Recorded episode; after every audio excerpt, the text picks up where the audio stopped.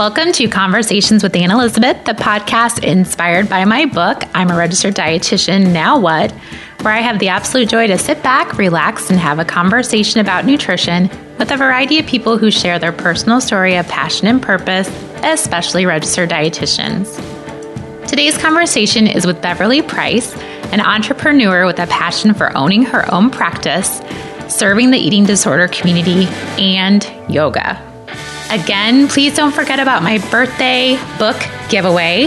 I am still giving out four I'm a Registered Dietitian Now What books, one for each week in my birth month, because again, I really love to give away gifts on my birthday. Go to my website, Anne Elizabeth Hardy dot com, and register in the pop-up. And make sure to listen to the last podcast of February, because my announcement will come of who wins those prizes.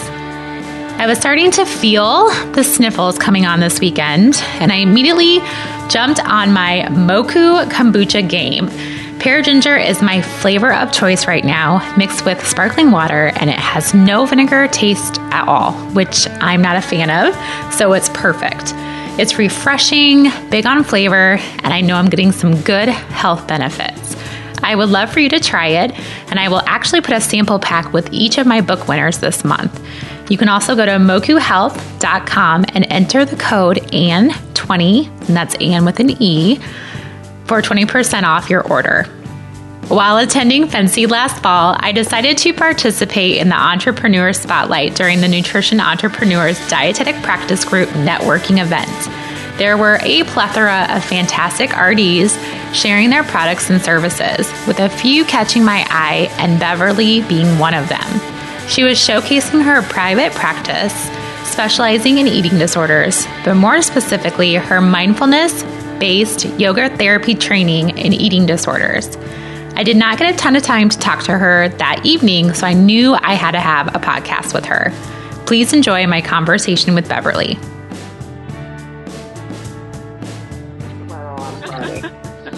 Well, good. Well, good. Well, I am so glad that you are spending time with me this morning. I appreciate that very much. And I'm excited to learn more about you and kind of where you started and all the amazing things you're doing now. I kind of, I kind of, you know, Googled you a little bit, and I've been getting some of your emails. So I find all your, your things that you do professionally really awesome. So why don't you take me back to when you were a little Beverly and you were trying to kind of figure out what you wanted to do when you grew up?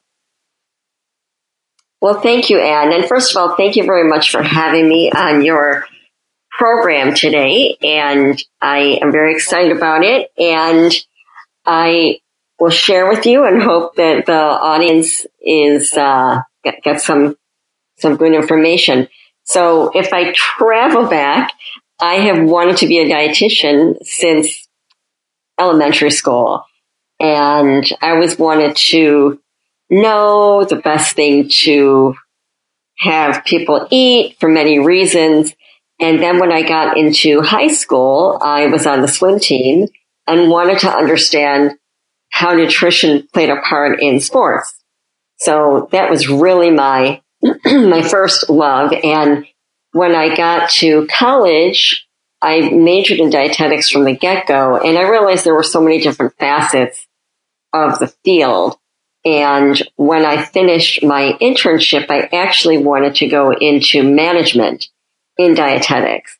And as I went through my first position, I was back in clinical, which then I loved as well, and it was more so cardiology.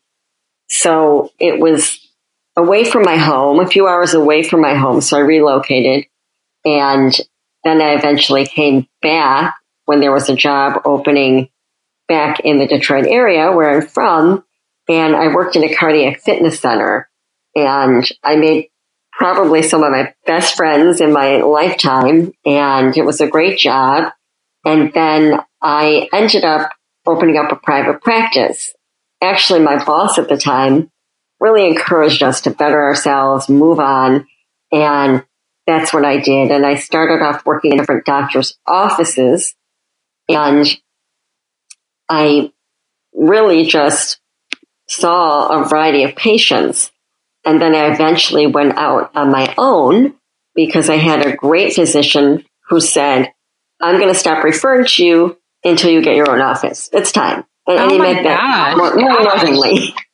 And I did that, and I grew the business. This was, I want to say, around nineteen ninety-four, and just after I had my daughter, and I worked in my own private practice, in my own office, and I hired people as we grew, hired staff, and then I eventually sold the business. I was ready at the time. My daughter was starting school, and our district was a very hands-on school district in elementary school. So I sold my business to a great woman, perfect person.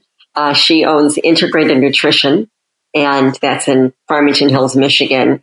My business was called Living Better Sensibly. So she was established. She had the name of her business. She took on my clients and did very well, still practicing, has her heart in it.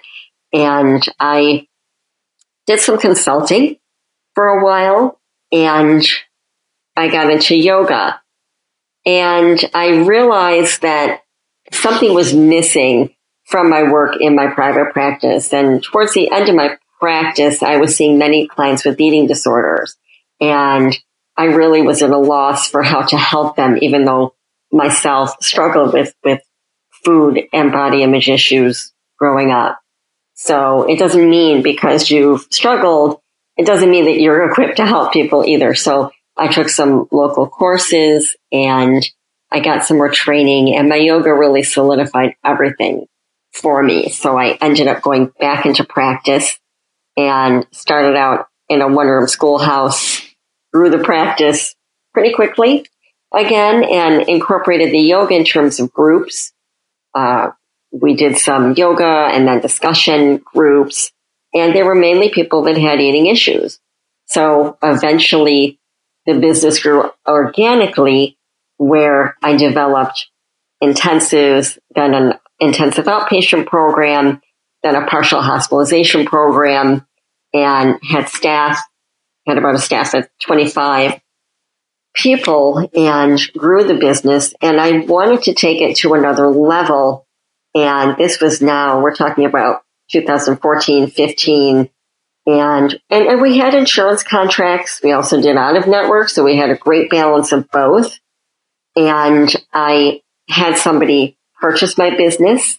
And although they had told me the vision was the same as mine, it didn't really work out that way. So I left the business shortly after acquisition in two thousand sixteen.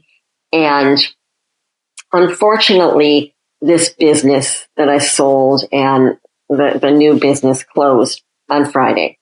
So that is my roundabout story. Oh, wow. Here. Yeah. Um, very heartbreaking. Um, you know, I kind of pinch myself, see, did this happen to my baby?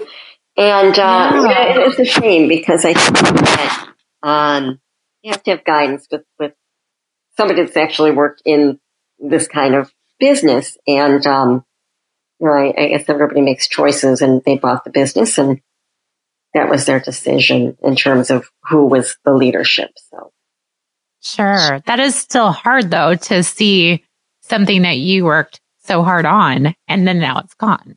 Yeah, very much so. This is very recent. So it's interesting how our podcast got postponed, because now sure. we're seeing new information.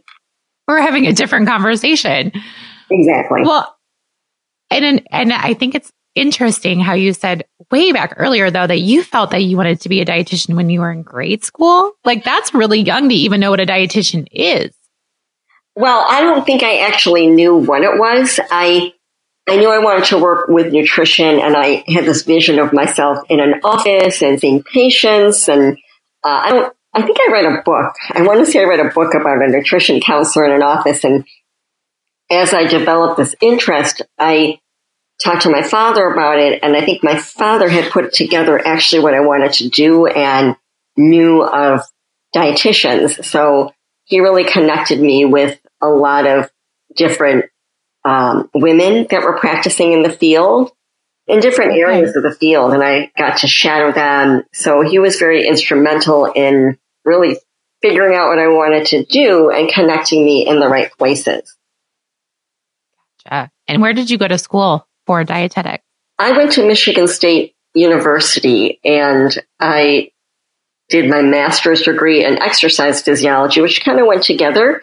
I did that at Wayne State University uh, in Detroit, and then I did my dietetic internship. Well, before my master's degree, I did my dietetic internship at Harper Hospital, Detroit Medical Center.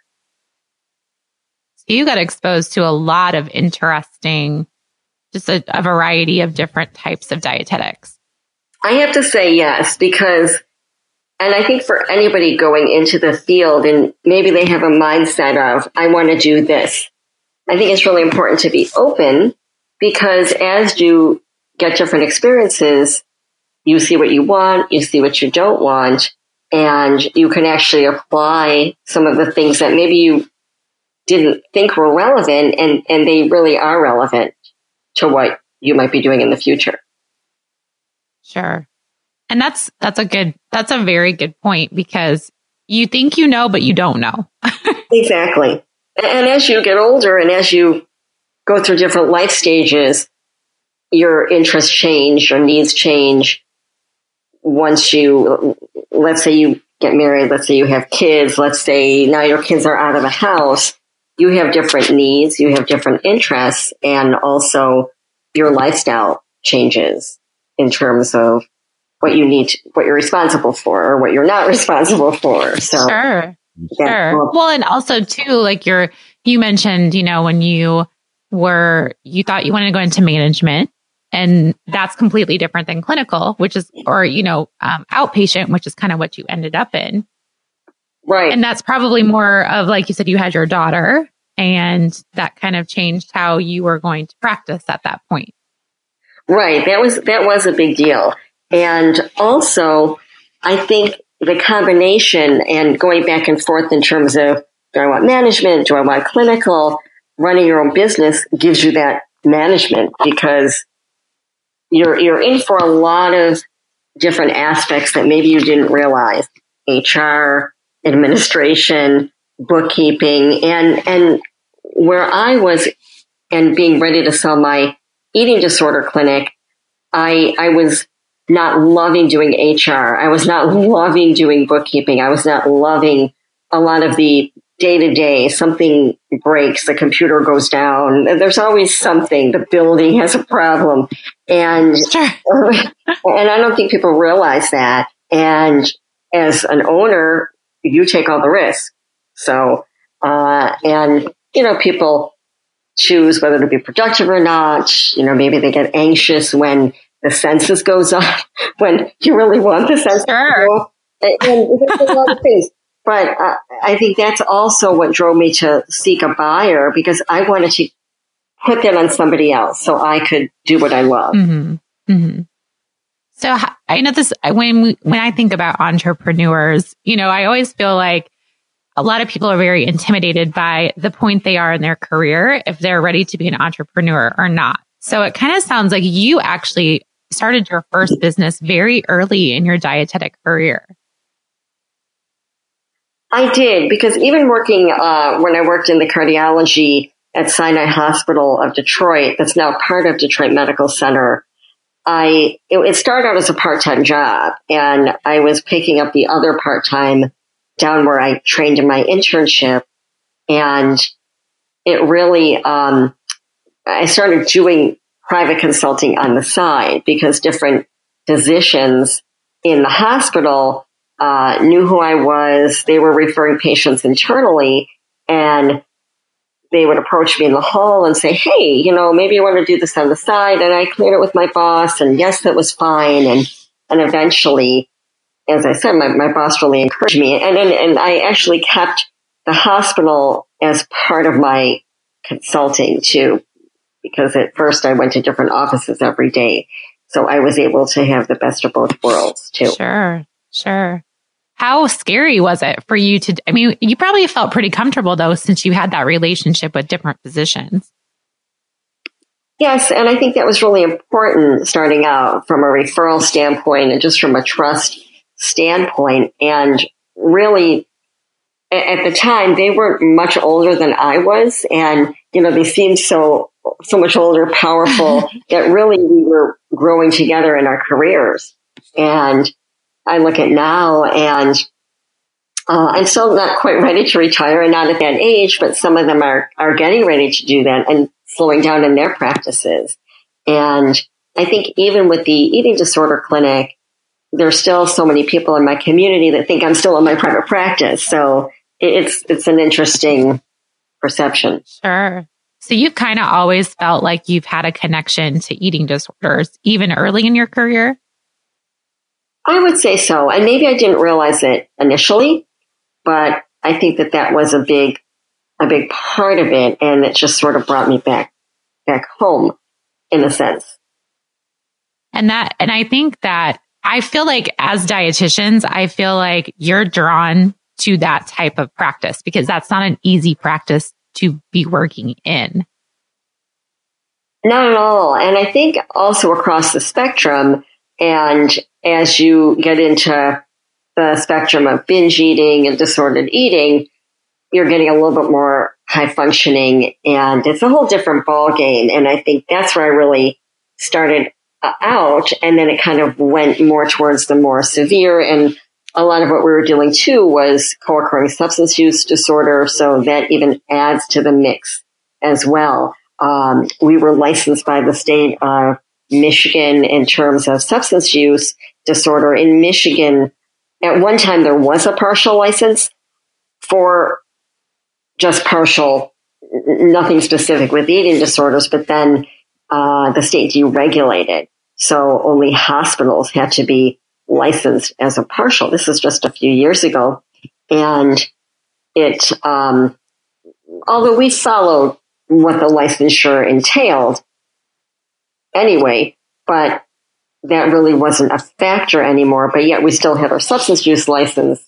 And that was important for contracting with insurances, whether we chose to contract with certain insurances or not. Mm-hmm. And I think, so I kind of feel like that's a whole nother animal is the coverage and the insurance. And because I know here in Iowa, we, there's like no coverage for any type of, um, basically for eating disorders at all. It's very difficult. Mm-hmm. So how is it different, you know, for you in your state? Uh, it really depends on the insurance because certain insurances are licensed by region and by state.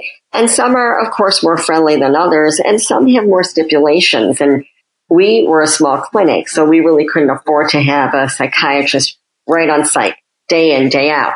And some insurances require that. And some were a little lenient because our insur- our psychiatrist was just right across the street. Oh. He wasn't, for example, in another state or something sure, sure. like that. Um, he was right across the street. He was involved in the care. He'd be here at meetings. He would see patients, and it was a little bit different. And some of the insurances we, we chose not to contract because the rates were not that great. But I think even as we evolved as a clinic, and a lot of my early staff will say that as we started getting regulated, for example, we got our Joint Commission accreditation twice. Oh, wow. And yeah, as we went through the regulations, it, it really changed uh, the vision and the ultimate goals of the company and not even realizing that. And I think when we operated more on a cash basis at the beginning, mm-hmm. it, and we were able to really flesh out what we wanted to, and maybe mainly the yoga therapy with the eating disorder treatment and a little more holistic. And as we got more regulated from the insurance accreditation licensure, um, we were more restricted in what we could do. And I, from, from just the other, I think. Sure. And I guess like as a dietetic like practitioner, how, how does someone learn all of that? You know, like, is it just by you just kind of are living in the mo in the moment and you're just kind of figuring it out as you go? Or how did you learn how to approach insurance companies and create contracts and figure out who pays well? And I mean, that's a huge task. It is. And I, I've always been interested in reimbursement because back in the nutrition days, we're actually dietitians themselves in Michigan are not, li- not licensed. We're only, we're one of the few states that are not licensed. So back in my private practice days, I couldn't contract with any insurance. We weren't written into the insurance code. And my business was a cash business, which actually worked out great. Um, I worked a lot of hours and I really hustled. And like I said, I was able to hire other staff as we grew. So I was used to operating on a cash basis and different in, but yet I, I knew a lot about reimbursement just from working with the state, working with the local dietetic association. I was the Michigan reimbursement chair for a while wow. too. So I did learn a lot about that. And when I transitioned into the next business, these services, as we grew, were very expensive. So mm-hmm. uh, I think even from a therapy standpoint, therapists were licensed and they were taking insurance. So the type of business we were setting up really lent itself to insurance. But I think with any business like that, you have to have a good balance of cash and insurance. And when I, I was in my younger career, not that much younger, but I, I did workshops for dietitians and starting a private practice. And I would present cash or insurance, what's what's best, and a, a great mixture. So I I really had to learn, but yet a lot of the insurance companies, we were really one of the first eating disorder full-on clinics in in the Detroit area, in Michigan actually, even before some hospitals. And we really had to educate the insurance companies on what we did, because I think that they looked at us like a big weight loss clinic or something. Sure. And we really had to educate, right? So we negotiated rates and, and, uh, those providers, uh, representatives that knew more about eating disorders realized it, it was more intense to treat than a simple mood and anxiety program. So they were willing to work with us. Uh, some insurances were lower and some, you know, we just said, well, we'll go on a network. And there was always a different, if you're on a network, oftentimes there's different processing arms that are out of network and you can still get reimbursement that way. And so we learned little tricks of the trade, and even you have to get authorization in many cases. So we learned how to work with that aspect in getting days for our patients, advocating for our patients, and making sure that they went through the appeal process that they were entitled to as well. To get that coverage. Yeah. And that's a, I mean, that's a, takes a lot of your time. No wonder you needed staff to help you. Right. Right. We actually used an outside company to do our authorizations for care. They were wonderful. They, they got us days. They knew what they were doing. So I think it's important to utilize your resources and really follow guidance, follow somebody and surround yourself with somebody who knows more than you. And that way you learn versus just winging it because you, you just want to try something different, which is fine. You need to put the things out there to see what works, what doesn't work. But I think it's important to get that guidance from the outside too. Sure. Did you have someone do your billing too, or in your coding, or did you do that yourself? We both. We we, we worked in-house with the biller. We farmed it out. We brought it back in. And we found it was best when we had a biller on site because there was so much going on with the program and the claims required a lot of babysitting. And everyone had a different story in terms of what codes you used to bill. So that way we could really stay on top of it. And I think looking back too, we had an outpatient arm with it and we got into so many different plans that I, I think what I would have done differently was really streamline the plans on the outpatient side. And, and what was nice about having outpatient when it was maybe slower on the intensive side, we utilized the outpatient or vice versa. So it was a great mix. And I think you have to diversify in these types of businesses. Sure, sure. And that's a good point because you're not going to always have a perfect income stream from one, one area. It's good to kind of have different legs to your business. Right, exactly. And I think it's very important to, to look at diversity just with, with anything you might invest in as well. Sure. So I'd like, I, I love that you got, you personally got into yoga, correct? That's kind of how you started that journey. Yes. And I actually got into yoga a long time ago with a teacher who brought yoga to Michigan.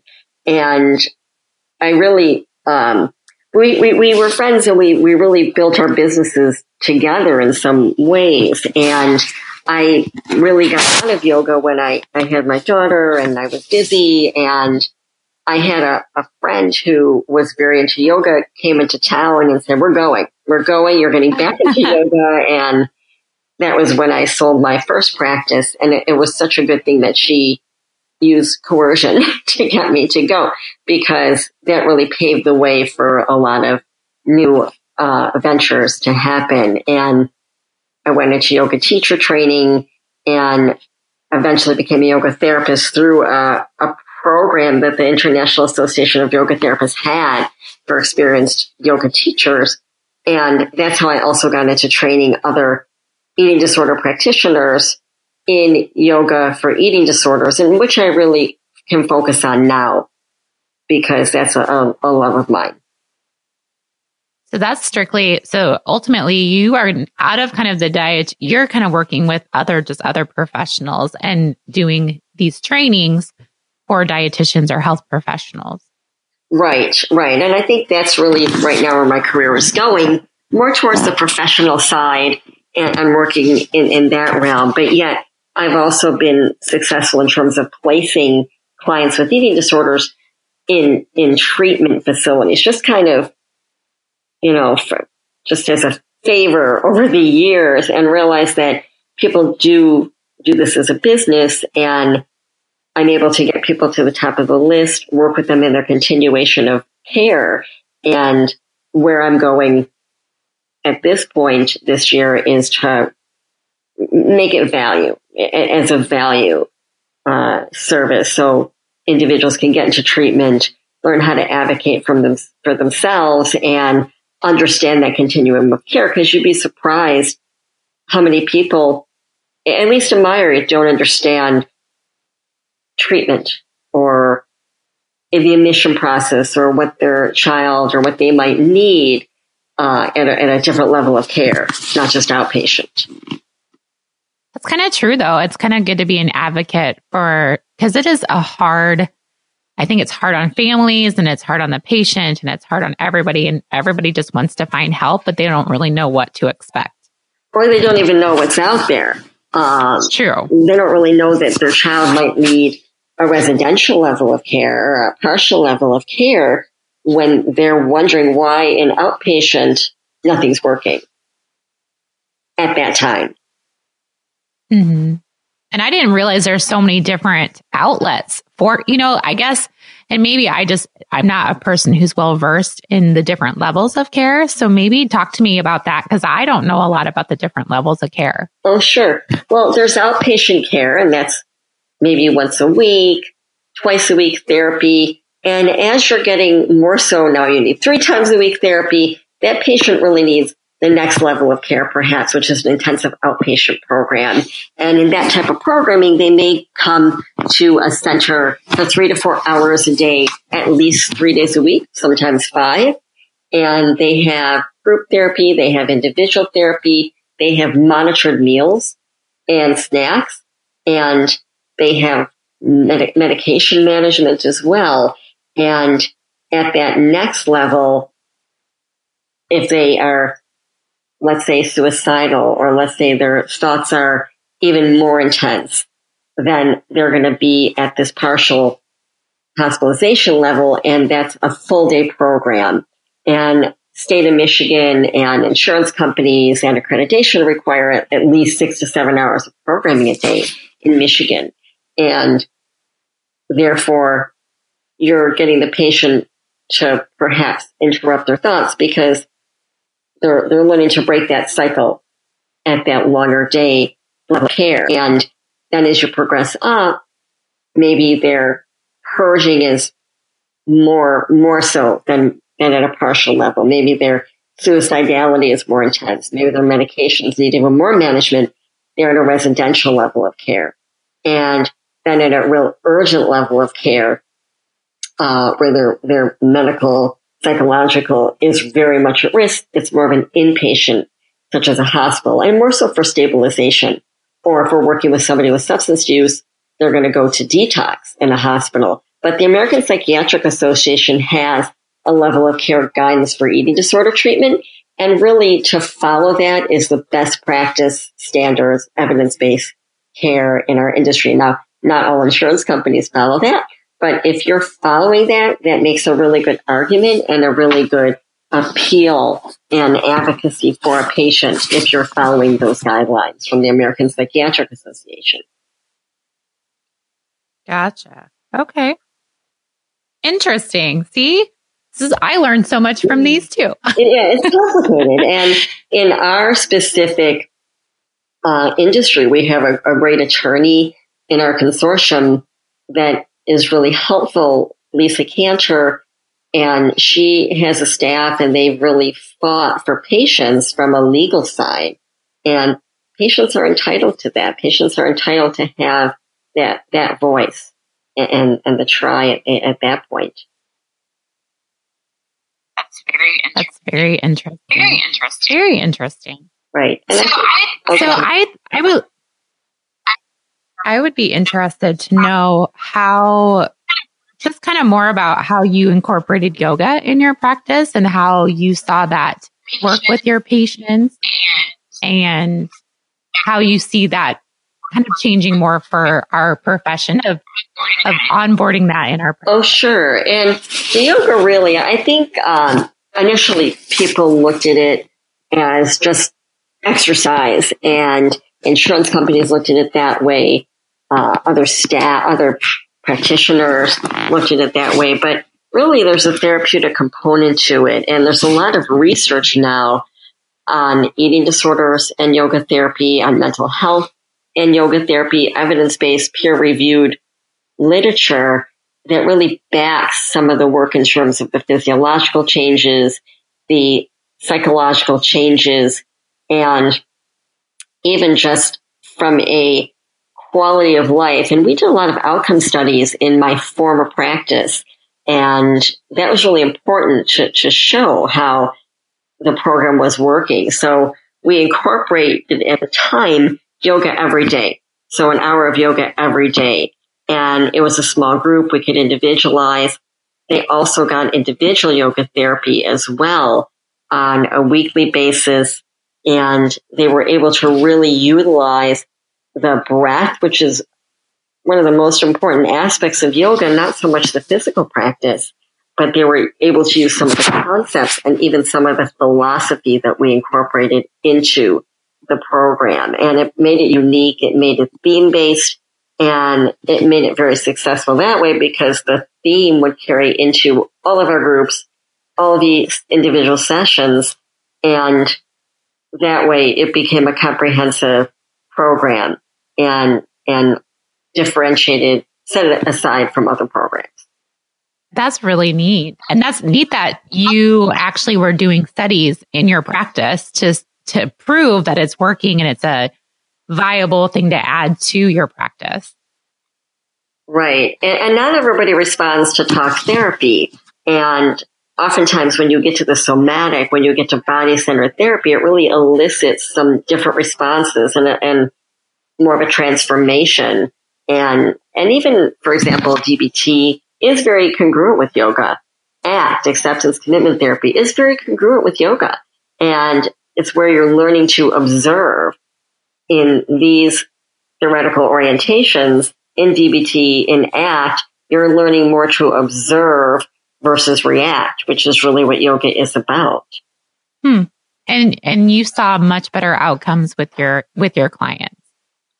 We we did, and even from our studies, and even just we always used to say our patients left nicer, kinder, um, but, but and more so, more so than that, and they were able to really self-regulate, which is an important component of yoga, and also combined with D B T and ACT. And, and I think it's really important that we had, our staff was trained regularly. We did a lot of staff development, and we had, uh, always had somebody that was really, as the practice grew, proficient in D B T that could teach us and, and really implement those concepts, which is really where the eating disorder profession and treatment is going to, more of a D B T. That's, and that's something I didn't know either. It's amazing how it's evolving, because I think more people are aware that there are so many individuals living with this, just with a type of this disorder.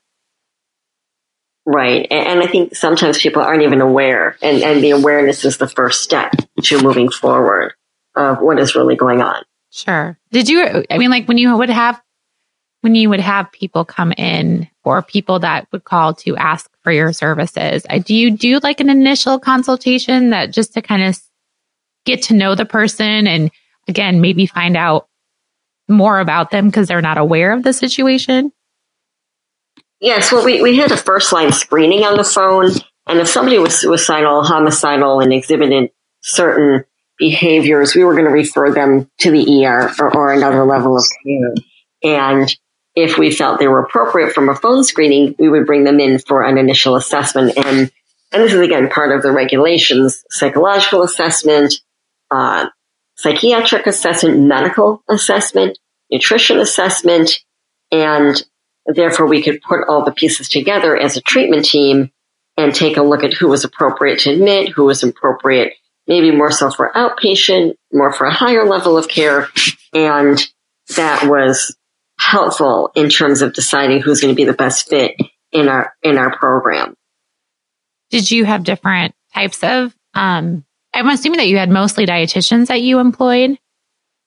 Not really. Probably Not really. the least. We, we probably, and it is unfortunate, and not so much unfortunate. It, it's really, it, it's not really about food in terms of eating disorder. Sure. It is, but it's not. So really the, the therapeutic is what is more so required in this kind of situation. But of course, the dietitian, I would say, even though we may have less dietitians, their role was a bigger role within that day in terms of the therapist and, and what their their actual role was, and that was their balance of groups. We had a variety of different therapists doing groups to, because patients like that, not just the same person over and over. Sure. And they could, they could do outpatient work as well as part of their, their job, their hours during the week too, where the dietitian was mainly strictly working because they're, they're so much involved with getting the right food and the practice monitoring them at meals. Cause, um, the monitoring at meals is a really significant component. So, mm. so yeah, so I think it, it was a balance in a different kind of way. And that's, and I think that's a different challenge for a dietitian too, who's owning a business of how to work. Like you said, like you, you're everything. You have to be the boss. You have to be the bookkeeper. And then you have to also figure out how to work with other type of health professionals. Right, right. And I think that was probably the most challenging part. And you want to work with people. And, and I, I probably um, was more, I would say, more easy on people. I wanted them to succeed, whereas I think other practices may have said, no, you know, you're not right for the practice. We're just cutting our cords now. And uh, I think I look back, and that's maybe somewhere I think I could have been stronger in, because sometimes when you don't cut the cord early, it just festers a lot of problems.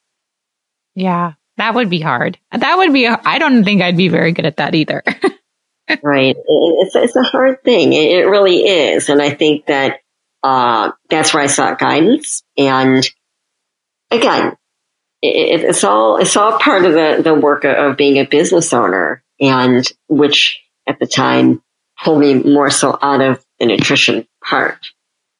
And and that's so true. It's like you are a dietitian by trade, but then you're also that business owner, which kind of trumps it sometimes because it does involve so much more. Right, right. And I think too, uh, part of the philosophy in terms of the program was harder to impact early on. But then as we grew, the type of therapists we were hiring, they, they really got the program, and they were good treatments for the end of the life of my business. And that's that's good that you found those people. Right. When you think about your practices, since you had a couple, I mean, I'm sure you've seen so many different patients and so many different varieties of patients. Is there any like certain patients that stick out to you or any success stories that you are really proud of? Uh, yeah, I, I think, um, and I always go back to our first group. And although we had a rolling admission, you, you get that group forming at low stages of, of the uh, treatment. And I look back to some of our very first groups, and you know, probably the first one always sticks out to me. And we had a success story of someone who I remember having screaming matches in the hallway with, and she she eventually uh, went to India. She got her yoga training, came back, went to school to become a, a psychotherapist, and now she's getting ready to finish her internship, and really more, she, she's like a colleague now. And that's, to me, is a huge success story. And even when you hear about patients, uh, when they go back to school and, and they're writing papers about the recovery as part of a class, and, and our patients, although they were different ages, a lot of them centered in the twenty somethings or early twenties. And it was a good mix. It was, it was, It was good, and I think even that stage of life is just so um, you're able to really work because they're kind of an in-between and, and planning their life. So a lot of what you're working with is not just symptom reduction. It's really improving their quality of life. Well, I think that's a huge success story. That's amazing. You go from screaming, and now she's a colleague. That's Right. That's awesome. Yes. That's a good pat on the back. You're like, yes, I'm doing the right thing. At the moment, you didn't think so, but you're like, ah, it all worked out. Right. And, and it's funny, too, because we had so many rules um, when you come into treatment, and, and they were based on what we learned along the way. And I remember this particular individual came back to work as a recovery coach first with us, and she was going to school, and she said to the client, these rules or because of me. So, it, it, yeah. It comes back full circle. That's great. It, it does. And it's funny because I remember I um, was, uh, I didn't realize, I thought I was the only one in the building. And I came in and we were working with some off-site billers.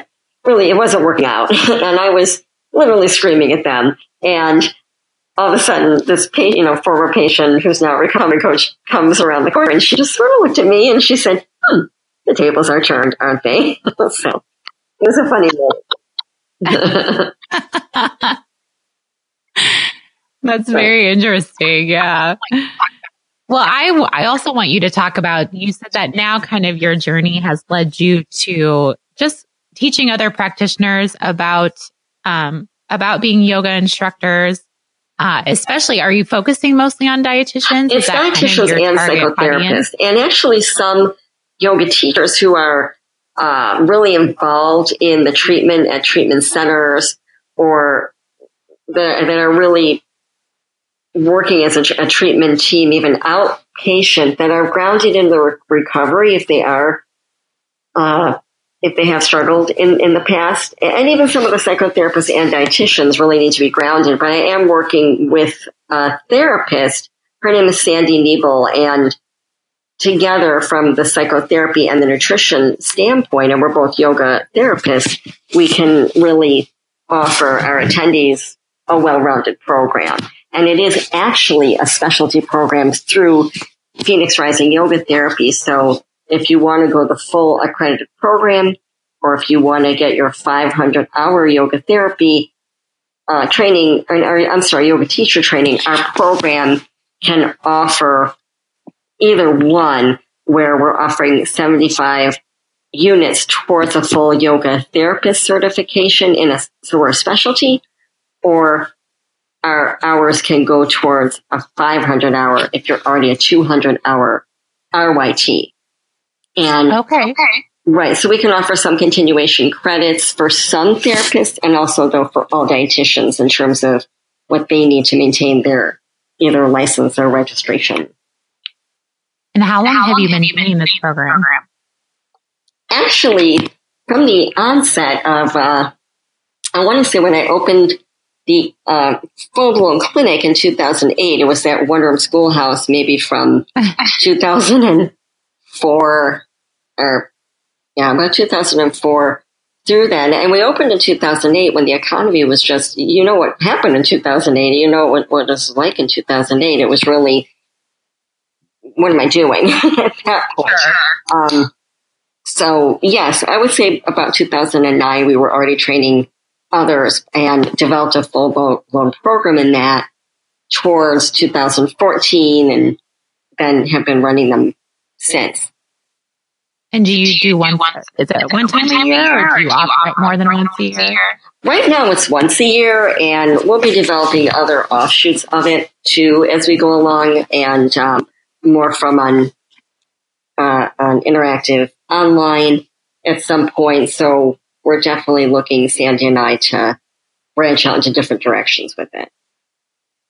The on-site, though, in Phoenix sounds absolutely wonderful right now as it's freezing in, oh, in right. your area oh, and oh, in my no, area. Not the best areas in the country. But but I think, too, it's great for the attendees to get away. And, and they really do a lot of self-development and self-reflection that really helps them working with their patients. And I think that's a huge part of it as well, that they can step back and really look at themselves. And I think that that's a, I like that that's a huge component, because yeah, we can be great for our clients, but if we're not great with ourselves, it's, it's going to reflect in how we treat and, and work with our clients. Right. And I think you have to really be able to, to go to that edge with your client if you expect your client to do the same. And I've heard other therapists say that, but I think in terms of actually doing it, um, I think the program really helps push that therapist towards that ed- edge as well. And how many days is your program on site? It is uh, six full days. It's there's a day to arrive and a day to leave, but it's six full days, and it's pretty intensive. And, and there's breaks where we do breakout groups, and they can practice some of the skills on each other. Uh, but we have meals together, and then we, the last day we end a little bit early and go into town and have dinner together. It's it's really nice in a restaurant, or, but yeah, it, it's mainly pretty intense in terms of the day structure, where we start with yoga. We have a break, get ready, take a shower, and then we come back, and it's pretty didactic until lunch. And, uh, we really break it up in terms of how the yoga therapist is involved in the treatment team, the dietitian, the therapist, in all practice settings. So we get people really that are practicing in so many different areas. So it makes it really diverse and unique. And people do learn from each other. And we have some breakout sessions after lunch, reconvene towards dinner, have yoga, debriefing of the day, have dinner, and then pretty much you're wiped out at that point. So I would say so. I, and I, I have just done a little bit of yoga. So do you need to be like a, like really, really good at yoga to attend this conference, or could you be a newbie, or could you have no experience? Well, well, really there's no such thing as being good at yoga. Yoga just, right. And, uh, it really, we, we've had, uh, we've had participants come that aren't R Y Ts and aren't two hundred hour yoga teachers. So, and that's okay, because they're really learning more of the philosophy to incorporate in their practice. And maybe they're partnering with a yoga teacher and making it a comprehensive program. Good to know. I always like to know, you know, it's always good what level you're going into, so you're prepared mentally. Right. And really, in the way I was trained, there's no levels. There's no levels. Just like in some treatment centers, there's levels. We don't use levels. We never did use levels. So it's it's more so uh, re- really learning. And, and again, the poses are the accessories. They're just accessories. The breath is the most important, and really the philosophy around it. Because when you look at the eight limbs of yoga, which is part of yoga teaching, only one limb of the eight limbs is the physical practice. So. Okay. It was really designed for something more than that. And, and of course, it's become very westernized here in this country, and more so as, as time goes on. And even where I practice in the studio was maybe more traditional when I started, Now it's more of a, more of a Westernized, and, and that's okay too. I mean, it's different for somebody who goes to practice yoga in a studio versus when you're incorporating it in treatment. In a studio, it's, it's a yoga class, and mm-hmm. in a therapeutic environment, it, it's more so therapy. Sure. And I, and I think the breath is a, I would, I would think that would be a very important component, because I think about, I did, I did take a traditional yoga class probably about, it was probably ten years ago, where you actually, you know, did wrap yourself up in a blanket mm-hmm. and you did focus on your breathing at the end, and you had tea and you talked about the class, and, and now it's completely different. It's, you go to a class and it's, you know, people are, it's, it's just different. So I can see where that, that breathing part is very important. Right, right. And that's why if we're dealing with a severe or anorexic individual, somebody who has severe anorexia nervosa, we're really limiting what they can do on their yoga mat.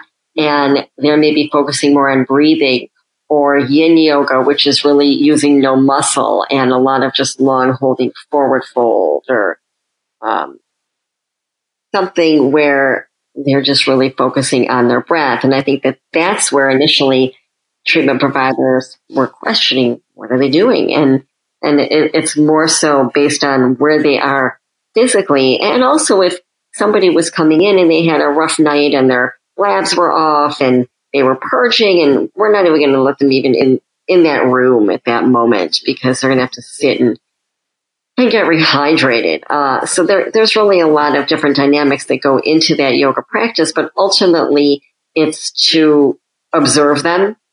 And as a yoga therapist and even a yoga teacher, we're taught to observe that client on their mat, because that body language is really telling us a lot, because I want to say the statistic is over seventy percent of communication is by our body. So we can get a lot of information mm-hmm. by just observing that client on their mat. That's so interesting. I like that, that component. I mean, it's just like you think about, yes, you're a dietitian, but you have just expanded your ability to relate with your patient so much more through this practice. Right, right. And I think in any profession, and in talking to therapists, where therapists tend to get burnt out is they're doing therapy as usual. And until they incorporate other methods within their therapeutic interactions. And, and yes, the same thing with dietetics. And I think as our society evolves, we have to really keep up with the changes and really morph our businesses to, to what is needed, and also what clients are wanting and expecting as well. And somebody nowadays, maybe not so much years ago, but today, I think in any profession, there's so many changes that one is, one will go through in their career, and even what people are experiencing now in terms of the different directions people are going in, and that they have. Very true. Our our profession is definitely evolving in many different ways, which is exciting, which is exciting. And that's why I think what you do is very exciting and very... Well, unique. Thank you. And I think also I started a, a LinkedIn group. It's Registered Dietitian Business Owners. And there's over five thousand members, and you can find us on LinkedIn. And it's there's no charge, of course, to join. And as long as you're a registered dietitian or a student or an intern. And it is interesting to see what people are doing from when I started it, or even when I started out in a private practice or years ago, to see what a lot of these new dietitians and up and coming dietitians are doing. It's really awesome to, to see. And, and I'm just so proud of what everybody's doing in this profession.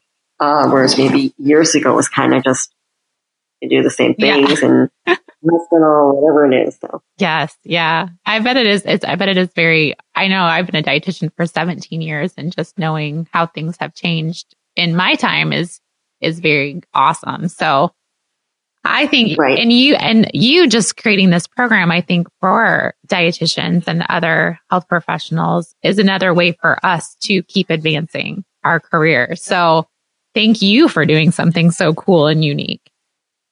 Oh, thank you. Thank you. But, but it is really interesting to watch others, I have to say, and even becoming more techno and as technology advances, seeing what dietitians are doing, taking advantage of that within creating a new business. I, I agree. Every every time I do, I talk to a dietitian or I meet someone new, I, I just am always like, oh my gosh, you're doing that? That's I didn't even think of that, you know? So right, exactly. Some of the the the directions I'm seeing dietitians go in, I'm thinking, wow, who would have thought? Yeah, right, right. Well, I will definitely link. Um, I'll I will go also check out your LinkedIn account. That's really a great thing. I'll put that in the show notes as well as kind of your contact information. So if someone is interested, when is your class? When is the, you just released that you're opening your registration for your class? Right. So right now it's early bird registration through the end of March. And then we have standard rates. And as it gets closer, it's, it's later rates. And the training is October twenty-seventh through November third. It's a Sunday to a, no, a Saturday to a Saturday, but it's really a Sunday to a Friday actual training. And it's in Tucson, Arizona, which is nice. And we've done different, we, we've, we've looked at different places and we're trying to find a home for the retreat here. And out west seems to be just it's the vibe, I think. And, and this particular area was willing to work with us and, and really cater to our needs. And I think that it'll be a great experience. Tucson is beautiful. So yes, I'll definitely put all that information in the show notes as well. And I am so, I just, I would love to talk to you for like two more hours because you're just so interesting. So maybe we'll have to do a podcast after you have your retreat and we can talk more about your actual retreat and learn more about that as well. Sure. Sure. Well, I do have some fun questions for you. Okay. I still have all these serious questions, but I have some fun ones. What is your favorite food? My favorite food is sushi and chocolate. Together or separate? Yeah, together. I don't know about that. But yeah, I, that's really, my daughter and I have a favorite place that we always go to. She, she lives out of town now, but when she was here and when she comes back, we have a favorite place. Do you still live in, do you, do you live in Detroit then, outside of Detroit? Or you said you I live- do. I live right outside of Detroit. And, and I always joke because I haven't really moved one square mile. All my, all my life, because my business was literally about a mile, a mile away. My parents still live about a mile from us, so we're we're in the same house as we have been since we got married. So my husband and I, so it, I, I I'm still here, and that's your spot. How long have you been married? Oh, what's I'm sorry, what's that? How long have you been married? Oh, how long have we been married? Twenty-eight years. I'm going on twenty-eight years. Well, that's wonderful.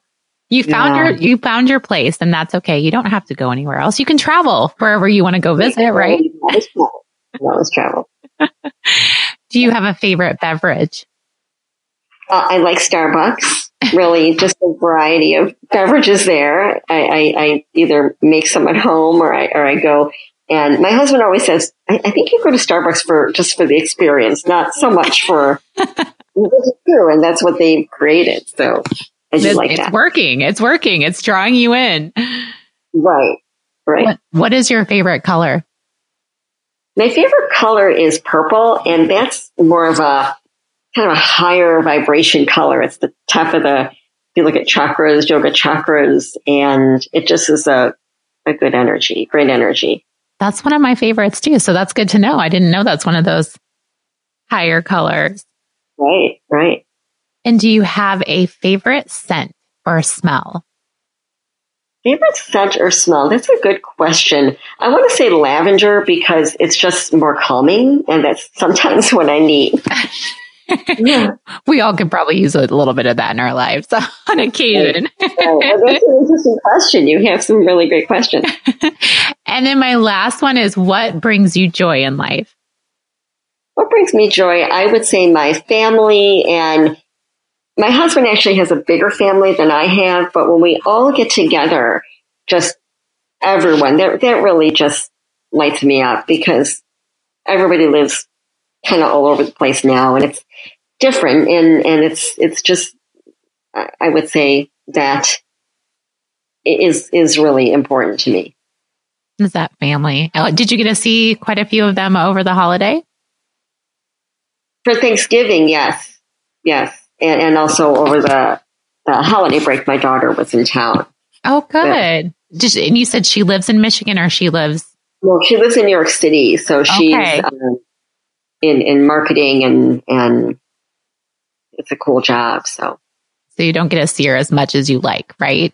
No, but we talk every day. I mean, through text and oh, good. So I feel like I'm connected. It's so different now. Sure, sure. Well, Beverly, thank you so much for your, our conversation today. And I will share all your information. And I look forward to staying connected with you. Thank you. Thank you so much, Anne. And you've asked some great questions. And it's been, it's been really great to interact with you. Wonderful. Well, have a good day. And we will talk again soon. You too. Thanks again.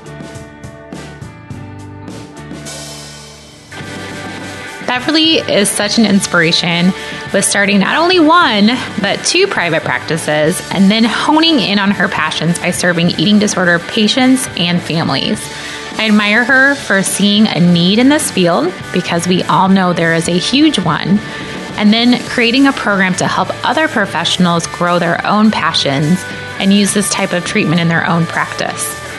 I think she's a great resource. I hope you do check out her actual retreat that's coming up and make sure to find that information in my show notes.